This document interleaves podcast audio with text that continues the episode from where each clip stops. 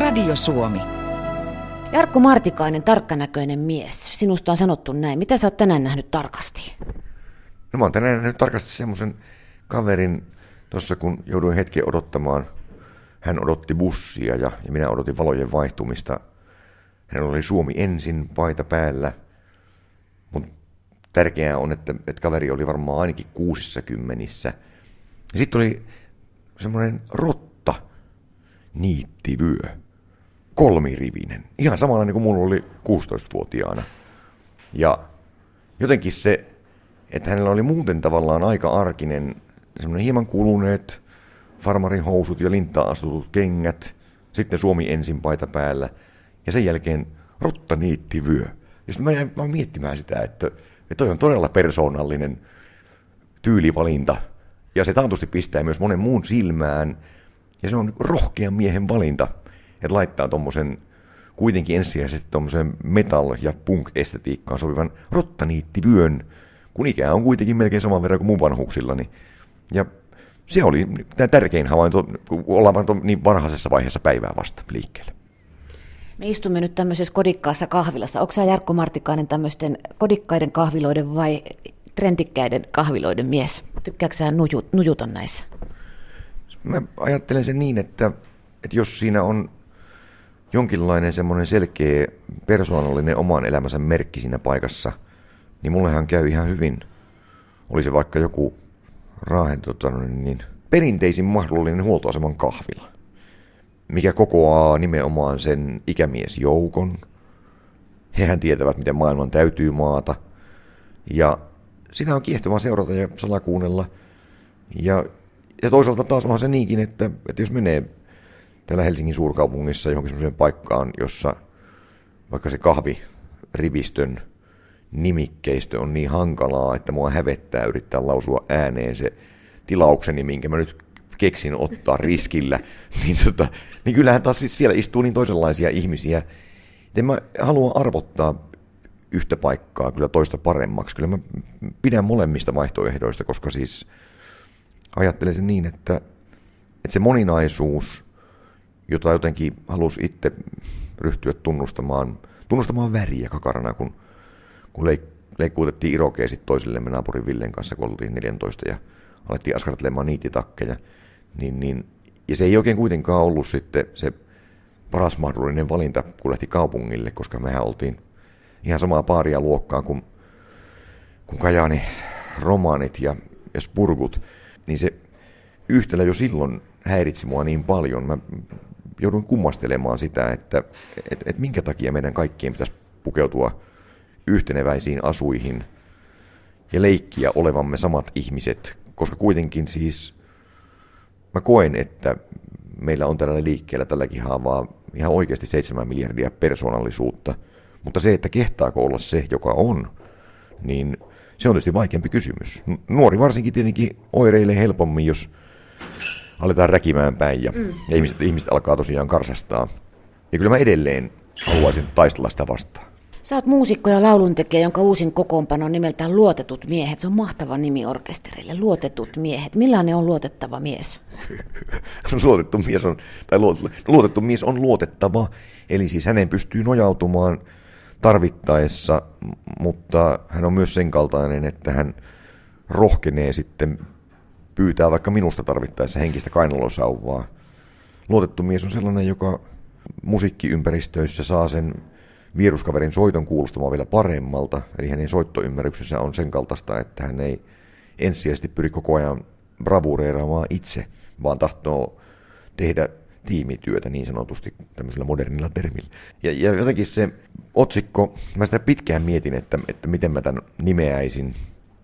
Ja tulin siihen tulokseen, että, että mä haluaisin sen olevan ennen. Mä valitsin sen toiveikkuuden hengessä. Mä ajattelin, että Luisi ja Emma ja Anssi että kun me tehdään vaan kylliksi töitä yhdessä ja saadaan se moottori käyntiin, niin heistä tulee nyt luotettuja miehiä, kun minä, minä kerran niin päätän, siis heidän, heidän puolestaan. Tämä nimi itse asiassa on, on enne. Ja nämä on tärkeitä asioita kyllä. Kun luin sen äskettäin, niin kuin moni muukin, että varmaan Fingerporista syvästi innostuneet vanhemmat anto kuolivat karhuja, niin, niin antavat nyt tuoreeltaan lapselle nimeksi Matias Tapani Karhu. Kyllä se on rangaistus. Kyllä mä fingerboardista tykkään. Pertillä on välillä hienoja kielellisiä oivalluksia ja hän, hän on hyvin ilmeikäs piirtäjä, mutta, mutta on toisen lajin rangaistus, että onneksi me voidaan muuttaa se nimi myöhemmin. Mä ainakin itse, jos olisin tämän niminen mies, niin, niin kyllä, mä, kyllä mä muuttaisin sen nimen. Luotetut miehet on bändi ja maisteltiin sitä sanaa. Minkälainen on luottava mies? Onko se höynäytettävä hölmö? On tietenkin, siis se on ihan selvää, että ainakin mä oon tahdon olla kuitenkin naivi. Ja, ja se on synnyttänyt tilanteita, missä mä oon ymmärtänyt vaikka kun lainaa rahaa vanhalle ystävälle, joka on ollut pitkäaikaistyötä jo vuosikausia ja, ja ajattelee sen niin, että, että kun hän nyt kituuttaa sillä vajalla 600 eurolla kuussa, niin kovin suurta todennäköisyyttä siitä, että hän pystyy maksamaan mulle edes erissä sen vaikka sen sen seuraavan vuoden aikana ei nyt ehkä ole se ennustettavin mahdollinen, mutta mä haluan kuitenkin olla naivi.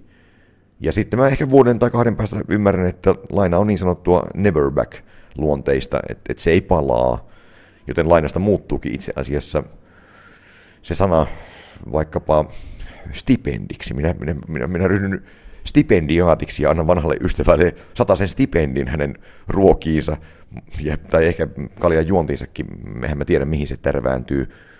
Mutta silti mä, mä haluaisin ajatella sen niin, että me yritettäisiin kuitenkin uskoa toinen toisiimme, vaikka totta kai tulee auttamatta jonkin kokoisia pieniä pettymyksiä.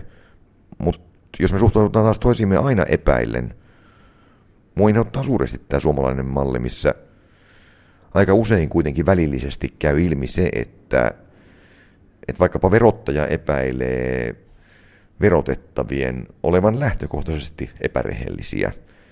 Ja pian aletaan tosiaan syynäämään jotain pullopantti summauksiakin, että onko siitä nyt joku päässyt hyötymään vaikka muutamia kymppejä, joista ei ole veroja maksettu, kun kuitenkin mä uskon, että, että suurin osa meistä pyrkii lähtökohtaisesti hyvään. Sitten tietysti tilaisuus voi tehdä varkaan, mutta yleensä kun niitä tarinoita kuulee ja perehtyy niihin syvemmälti, niin sitten me ollaan tämmöisissä Jari Arnio-kuvioissa, että silloin on jo ihan oikeat rahat liikkeellä ja silloin ollaan tehty, mikä on paljon tärkeämpää mun nähdäkseni, niin niin raskaita moraalisia virheitä, että ollaan käytetty sitä asemaa niin härskisti väärin, että, että kysymys on jo oikeasta rikollisuudesta. Mutta lähtökohtaisesti mä kuitenkin haluan uskoa ihmiseen ja, ja siihen, että me ei jatkuvasti olla lorottelemassa toistemme muonapakkeihin tahallisesti sitten nesteitä. Yle. Radio Suomi. Jarkko Martikkainen, musiikintekijä, lauluntekijä ja kirjoittava ihminen on vieraana täällä Radio Suomen illassa. Sä oot ihmisyyden puolella sun tekemisissä ja kuten jo äsken kuultiin myös puheissa. Mitä se ihmisyys sulle tarkoittaa? No, ihmisyys tarkoittaa inhimillisyyttä siinä mielessä, että se on aikoinaan laitettu nasaritilaisen Jeesuksen suuhun se, että tulisi kuitenkin vaikeissakin paikoissa pyrkiä kohtelemaan muita niin kuin itseään toivoisi kohdeltavan. Ja se mun mielestä kiteyttää itse asiassa ihmisyyden ja inhimillisyyden kaikkein kauneimman perustan. Ja jos sitä me toteutettaisiin täällä, niin silloinhan itse asiassa kaikki turha torailu ja pommien kylväminen ja se, että, että joku haluaa napata tikkarin lapsen suusta, niin sehän loppuisi välittömästi. Ja jonkinlainen myötäelämisen kyky, kun siihen liitetään, että yritetään kuitenkin miettiä, no Jope Ruonan suunnallahan on tämmöinen ajattelepa itse. Ja mä ajattelen sen niin, että mulle se sanoo ikään kuin, että, että ajattelepa omalle kohdallesi. Niin, niin mä yritän suhtautua silloin, kun mä saatan ensimmäisen romaan ajatuksen löytää päästäni lukiessani jonkun ihmisen miinusmerkkisistä edesottamuksista tai, tai raskaastakin virheistä, niin kuitenkin sitten jos mä rupean sitä syvemmin miettimään kiihkottomammin ja pohtimaan sitä, että jos mut olisi ajattu noin tiukkaan paikkaan, jos mä olisin ajautunut elämässäni tuommoiseen limboon, joka todennäköisesti on omaava sitten monia syitä ja seurauksia sille, minkä takia vaikka, vaikka puukkoheilu esimerkiksi. Ja nyt kaveri on sitten istumassa jotain tappotuomiotaan. Ei mikään pois pyyhi sitä, etteikö mullakin olisi mahdollisuuksia tehdä joku niin traaginen virhe elämässäni. Mä en näe sitä kovin todennäköisenä, mutta mä en millään muotoa pidä sitä mahdottomana. Mä uskon tähän, että jos me painetaan tällä hetkellä köyhimmät ja kaikkein näköalattomimman tilanteen omaavat suomalaiset vielä ahtaammalle, että heistä tulee ihan tämmöinen luolamiesporukka, jolla ei ole mitään näköaloja ja kohta ei välttämättä ole kotiakaan, niin tämä on suorin tie mun uskoakseni rikollisuuden räjähtämiseen. Koska jos mä mietin omalle kohdalleni sitä, että mä olisin viiden vuoden päästä asunnoton ja mulla olisi penniäkään eikä mitään näköaloja, mitä mä voin? Munhan on pakko kolkata joku, koska mä haluan elää. En minä halua kuolla nälkään täällä Helsingin kaduilla.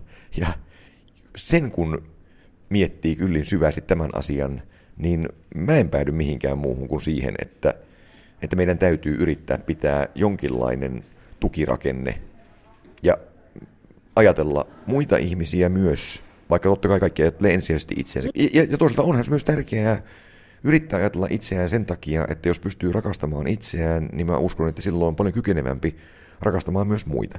Mutta kun laitetaan tämä lauseke syrjään ja siirrytään siihen seuraavaan tärkeään lausekkeeseen, niin, niin se on nimenomaan se, että kun ottaa muut huomioon ja pyrkii jollain tavalla John F. Kennedya mukaillen tekemään maansa puolesta asioita tai sen yhteisönsä, minkä nyt tärkeäksi kokeekaan, niin silloin varmaan on jo aloittanut sillan rakentamisen. Ollaan aika syvissä vesissä, Martikainen, sun kanssa. Ei se ei ole ihme, se on, kun sun ohjelmiakin on kuullut ja tekstejä lukee, niin tämä ei ollut yllätys olleskaan. Tähän torstai-iltaan, tota, mä sunnuntaina puhuin työkaverin kanssa. Tämä on saman asian hyvin höttönen ja huokonen ja pinnallinen puoli, mutta tuota, meillä meni tunti siihen sen jaanaamiseen liittyy vain elämäohjelma. Mä en ole sulta kysymässä, että onko sua pyydetty siihen, mutta se, se on niin nyt esimerkkinä tässä. Vain elämää ja ehkäpä sun alan ihmisten oli sillä tasolla sitten siellä missä vaan, mm.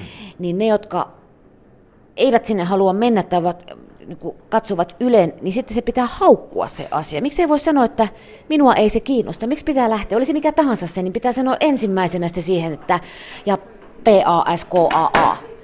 Antais olla. Eihän se, että minä vaikkapa nyt olen hullantunut Jacques Breliin, mä oon viime kuukausina sukeltanut niin syvälle siihen kaveriin ja hänen elämäänsä ja etenkin hänen taiteeseensa, että on välillä rasittavaa seuraa läheisilleni, koska mä puhun niin paljon siitä kiehtovasta monimutkaisuudesta, mikä leimas tätä miestä mun nähdäkseni mutta kenenkään muun ei tarvitse olla missään määrin kiinnostunut Jacques Brelin taiteista tai hänen persoonastaan. Ja se ei tee vastaanottajasta yhtään se huonompaa eikä sen parempaa, eikä se tee minusta yhtään kultivoituneempaa, että mä nyt jostain syystä on hullantunut häneen, enkä vaikkapa esimerkiksi, mikä nyt olisi vaihtoehto. No vai, vai, vaikka Hiskisalomaahan. Niin, niin, ja just se, että siinä vaiheessa, kun me ryhdytään heittelemään henkistä kuonaa sitten vaikkapa heidän päälleen, jotka ottavat osaa vain elämää ohjelmaan millä tahansa tavalla, niin kyllähän siihen on aina sisään kirjoitettuna jonkinlainen ylemmyyden tunto, jonkinlainen paremmuuden tunto.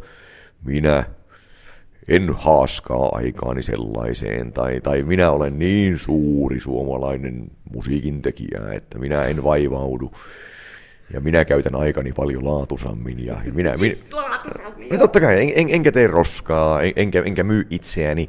Mutta siis lopultahan on niin, että, että kyllähän moni varmasti siihen osaa ottavista ja sitä seuraavista saa ohjelmasta todella paljon. Ja kyllähän mä aikoinaan silloin, kun mulle lähetettiin synopsis Suomilove ensimmäisen tuotantokauden ehdotuksesta, mikä oli tullut pyyntinä sitten tällaiselta kaksikolta, Ernolta ja Katrilta, niin lukiessani sitä, siitä sähköpostin kylmältä ruudulta ihmettelin ja, ja vastasin heti, että kyllä mä tähän suostun. Ja kun tuli hieman hämmentynyt vastaus, että, että sä suostut siis, onko tämä näin helppoa, niin vastasin sitten, että kun tämä kunnioittaa tätä musiikkia niin paljon, tämä ohjelman idea ainakin, että jos te nyt onnistutte puoliksikaan näin hyvän ohjelman tekemään kuin mitä tämä synopsis on, ei mulla ole mitään ongelmaa. En mä ole koskaan ilmoittanut että kategorisesti, että mä nyt tosiaan haluan laskea veteni kaik- kaikkien musiikkiohjelmien niskaan, jotka on millään muotoa viihteellisiä. En suostu mihinkään muuhun kuin omiin konsertteihin. Minun on saatava nyt runsaasti tilaa ainoastaan omille lauluilleni, vain omilla ehdoillani. Ei tietenkään. Kyllä mä oon valmis, mutta mä ajattelen sen asian omalla tavallani ja, ja, ja tietyllä muotoahan se menee niin, että tätähän voidaan verrata vaikka siihen, että putkimies on tehnyt koko pitkän viikon. Ja sitten sille tarjotaan viikonloppupäivystystä, tai sitten jotain jättimäistä urakkaa, myös lauantaille ja sunnuntaille. Ja siellä on vaikka nyt sitten firmassa 25 kaveri, jolla on pitkä asuntolana niskassa, 55 jo vähän virttynyt mies, joka oikeasti haluaa jo pitää viikonlopun ihan, ihan vapaata, niin todennäköisesti sen vanhemman herran sisuskunta huutaa, että hullu, älä suostu, älä missään nimessä lähde. Sähän odotit torstaina, että se loma alkaisi. Mutta se nuorempi jantterihan voi olla sen verran kuitenkin vielä viriili ja sen verran päämäärä tietoinen, että se ajattelee, että kyllä toi kannattaa toi urakka paiskia tosta. Ja se sisustuntuma on kaikkein tärkein. Mun mielestä itse asiassa J. Karjalainen sanoi kauneimmin just vain elämää ohjelmasta, kun häneltä kysyttiin, ja se on just rasittavaa, että tämmöisiä ihmisiä niin kuin hänkin vaivataan sillä, mutta mä kuulin Ylen radiohaastattelusta, ja se oli tietysti ymmärrettävä kysymys. Ja J sanoi tosi kauniisti, että, että ei hän voi siihen lähteä, kun hänelle ei tule sitä hyvä fiilis, siitä ajatuksesta. Ja silloin kaikki on kunnossa. Mun mielestä siinä kiteytyy kaikki. Jihän olisi totta kai siis merittiensä ja historiansa ja suosionsa kautta varmasti hyvin herkullinen hahmo siellä. Mutta jollei hänelle tule vilpittömästi sisäinen hyvä fiilis siitä nyt, niin silloin varmaan ei kannata. Mutta kukapa meistä tietää, hänen mielensä voi muuttua. Me ollaan muuttuvaisia ihmisiä. Viiden vuoden päästä hän voi ehkä ajatella toisin. Ja jos ei ajattele, niin sekin on ok. Kaikki oleellisinta ehkä ajatella vaan niin, että, että meidän pitäisi tehdä niitä asioita, jotka tuottaa meille enemmän iloa kuin sielun tuskaa. Ja yhden taivas on toisen helvetti, ja se koskee paljon isompia asioita kuin mitään TV-formaattiohjelmaa tai, tai yhtään mitään tällaista, mikä on kuitenkin lopulta kysymys, joka koskee meistä aika pientä osaa. Ja suurempia kysymyksiä löytyy varmasti, paljon tärkeämpiä.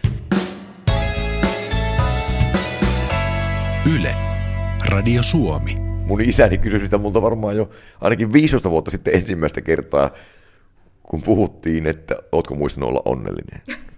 Sitten mä miettimään, että no onkohan mä sitten muistanut. Sun kyllä todella pitäisi muistaa se jokainen päivä. Sitten mä no niin joo, että en mä kyllä varmaan aina nyt niin onnellinen kyllä ollut, enkä niin kiitollinen. Sun pitäisi olla todella kiitollinen kuule, että, että ajattele kaikkia niitä, jotka vaan myy aikaansa tuolla. Että, ja varsinkin kun hän on patologi ja avaa ruumiita. Niin, niin sanoo, että kun hän sen duunipäivän jälkeen, kun hän ruumiita avannut ja tehnyt diagnooseja ja menee markettiin ja näkee ihmisiä, jotka sen työnsä uuvuttamina ja, ja koko taakkansa uuvuttamina työntelee sitä kärryä juuri ja juuri eteenpäin raahautuen, niin se sanoi, että hänen tekisi mieli mennä niin potkimaan niitä takamuksille, että eläkää nyt äkkiä, ettekö te ymmärrä, että pietotte mun pöydällä tai joku mun kollegan pöydällä, ja että ottakaa nyt elämästä ilo irti, tehkää vaikka virheitä, mutta tehkää nyt jotakin. Ja sitten just niin kuin vertaisi minua, että sinä taas puolesta oot saanut tehdä aina just niin kuin sua huvittaa, ja oot saanut sitä vielä palkankin. Ja just se, että, että miten mä en koskaan kuunnellut mun isäni ja äitini viisata neuvoja, että klassikko oli äitini, että eihän se tyhmä ole, että, että akateeminen ura takaa kuitenkin varmuutta ja, ja jos valitsee viisaasti, niin se takaa myös sitten hengenpalkkioita. Mä en kuunnellut heitä ja päädyin tähän.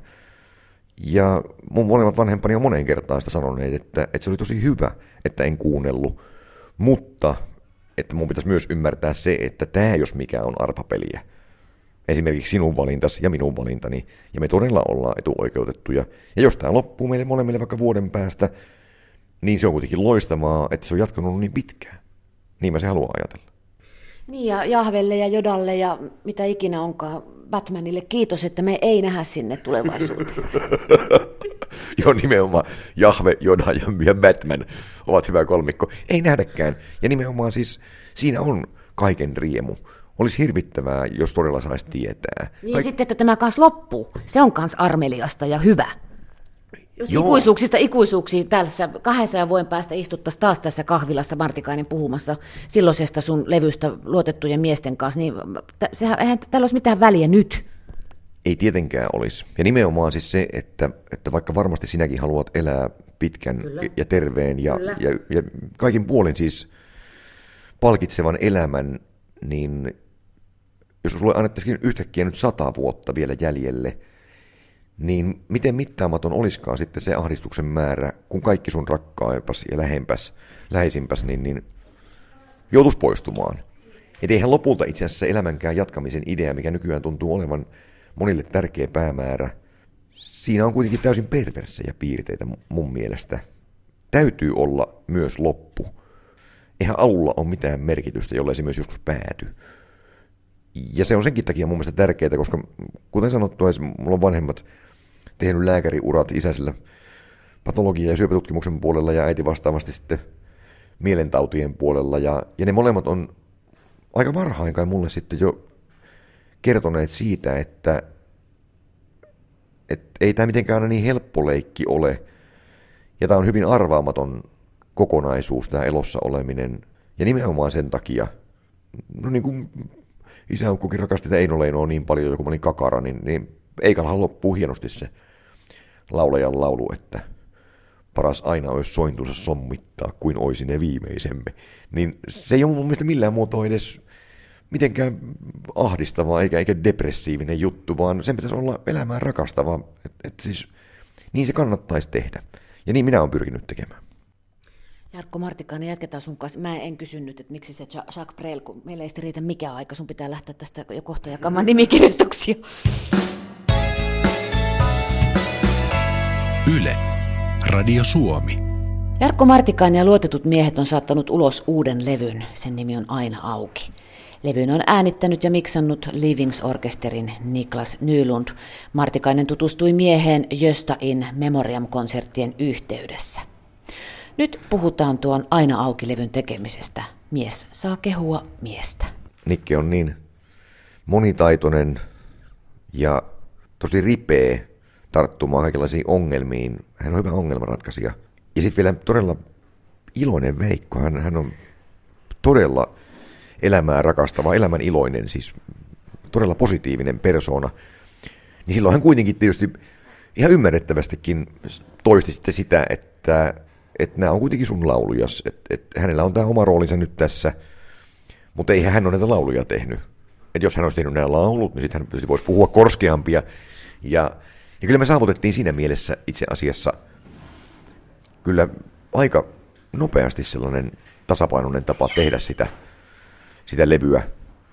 Mutta on se totta, että, että, että oli hirveän hauska tehdä sitä, koska me tehtiin sitä, hänellä on kotinsa äärellä se studiorakennus.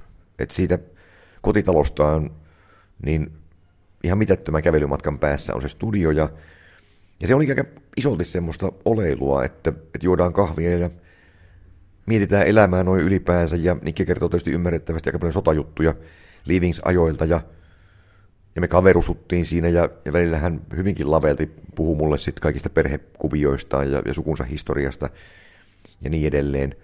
Ja minä hänelle omastani, jolloin siis itse asiassa välillä hyvällä tavalla unohtikin sen, että me tehdään levyä, koska siis sitten kun mennään semmoiseen studioon, jossa kymmeneltä kaikki on tikkana heti paikalla ja alkaa ankarasti säätämään sitä, että nyt otetaan sitten huippuotto, niin, niin siihen liittyy myös semmoista painetta huonoimmillaan, että se itse asiassa on jotenkin kuitenkin vähän elämälle vierasta. Ja kun me tehtiin Niken kanssa tuota hommaa, niin, niin mä koen, että se oli semmoinen tavallaan jotenkin toverillinen, kodinomainen tapa tehdä – missä sitten jonkun pitkän kahvitauon jälkeen hän ilmoittaa, että, että kai sun pitäisi kokeilla laulaa muutama otto nyt tätä biisiä. Ja sitten mä no totta ihmeessä. Ja kaikkein paras hetki oli, kun nainen, sinä olet nuiva kappaletta, kun lauloin ensimmäistä kertaa. Ja, ja ihmettelin, että mun näkökenttäni vasemmalla puolella päilyy jotain sellaista, mikä ei sinne kuulu. Mä olin oppinut jo sen tilan tietysti ja ymmärsin, että siinä kohden, esimerkiksi ikkunan takana, ei todennäköisesti ole ketään. Mutta koska mä laulan, mun pitää tuijottaa siihen mikrofoniin, niin mä vaan käsitän tämän. Mutta heti kun se mun se säkeistöosa osa loppui, niin mä käännyin katsomaan vasemmalle. Ja Niklas ei ole enää pysynyt penkissä siinä miksauspöytänsä äärellä, vaan hän tanssii, kuulokkeet päässä. Tanssii ankarasti. Sitten huomaa, että minä katson häntä, melkein leukalattiassa, että mitä tämä on. Hän alkaa hymyillä minulle ja näyttää molempia peukaloitaan ja no mä jatkan sitten tätä laulamista ja kappale kun loppuu, niin hän oikein heittää ne kuulokkeet päästä, että tästä tulee single. Sitten mä että joo, että no toivon mukaan. Hauskaa, että tykkäät. Ja, ja tavallaan siis tämä oli se tärkein elementti meidän yhteistyössämme, että hän käyttäytyi välillä hyvin toisella tavalla kuin mä oon tottunut, että studiossa käyttäydytään. Ja se taas rentoutti taas sitä omaa olemista. Ja että kyllä mä oon todella sikäli onnellinen, että, että Nikke, Nikke pyysi niin, että hän voisi pari biisiä miksata, kun hän on nyt tykästynyt teidän bändiin. Että. Sitten mä tein, mitään tolkkua, että miksi saat kaksi biisiä, että tehdään koko levy kerralla, kato, jos sulla on halua tehdä, tehdä meidän kanssa musiikkia. Ja sitten se oli sillä sovittu. Erkko Martikainen, sä lähet, tai te lähette luotettujen miesten kanssa tien päälle nyt tämän uuden levynne kanssa. Ja tämä haastattelu on tehty rehellisesti sanottuna torstaina iltapäivällä. Sä lähdet tästä nyt tuonne levykauppaan soittamaan ja jakaa nimikirjoituksia. Se on maailmaan nakattu tämä musiikki ja se lähtee elämään nyt omaa elämäänsä niiden ihmisten kanssa, jotka haluaa sitä kuulla. Miltä se tuntuu kirjoittaa te nimikirjoituksia siellä? No näinä päivinä mä oon tottunut siihen. Mä 90-luvun alussa, kun niitä alettiin pyytämään, niin mä kieltäydyin niistä ensin. Se tuntui jotenkin omituiselta koko ajatus. Se musiikki, mistä mä innostuin kakarana ja aloin tutkimaan sitä hyvinkin syvälti, siinä määrin kuin vaan millään pystyin, oli punk. Ja mä ajattelin sen, ja ajattelen sen edelleen kauniina lähtökohtana. Se on tavallaan ikään kuin folkkia, se on, se on kansalaisten musiikkia toisille kansalaisille. Siinä ei ole minkäänlaista selkeää tähtikulttia, missä joku on tähti, jota muut kadehtien kaukaa katsovat ja toivovat, että ikinä voisivat hipaistakaan hänen olkapäätään.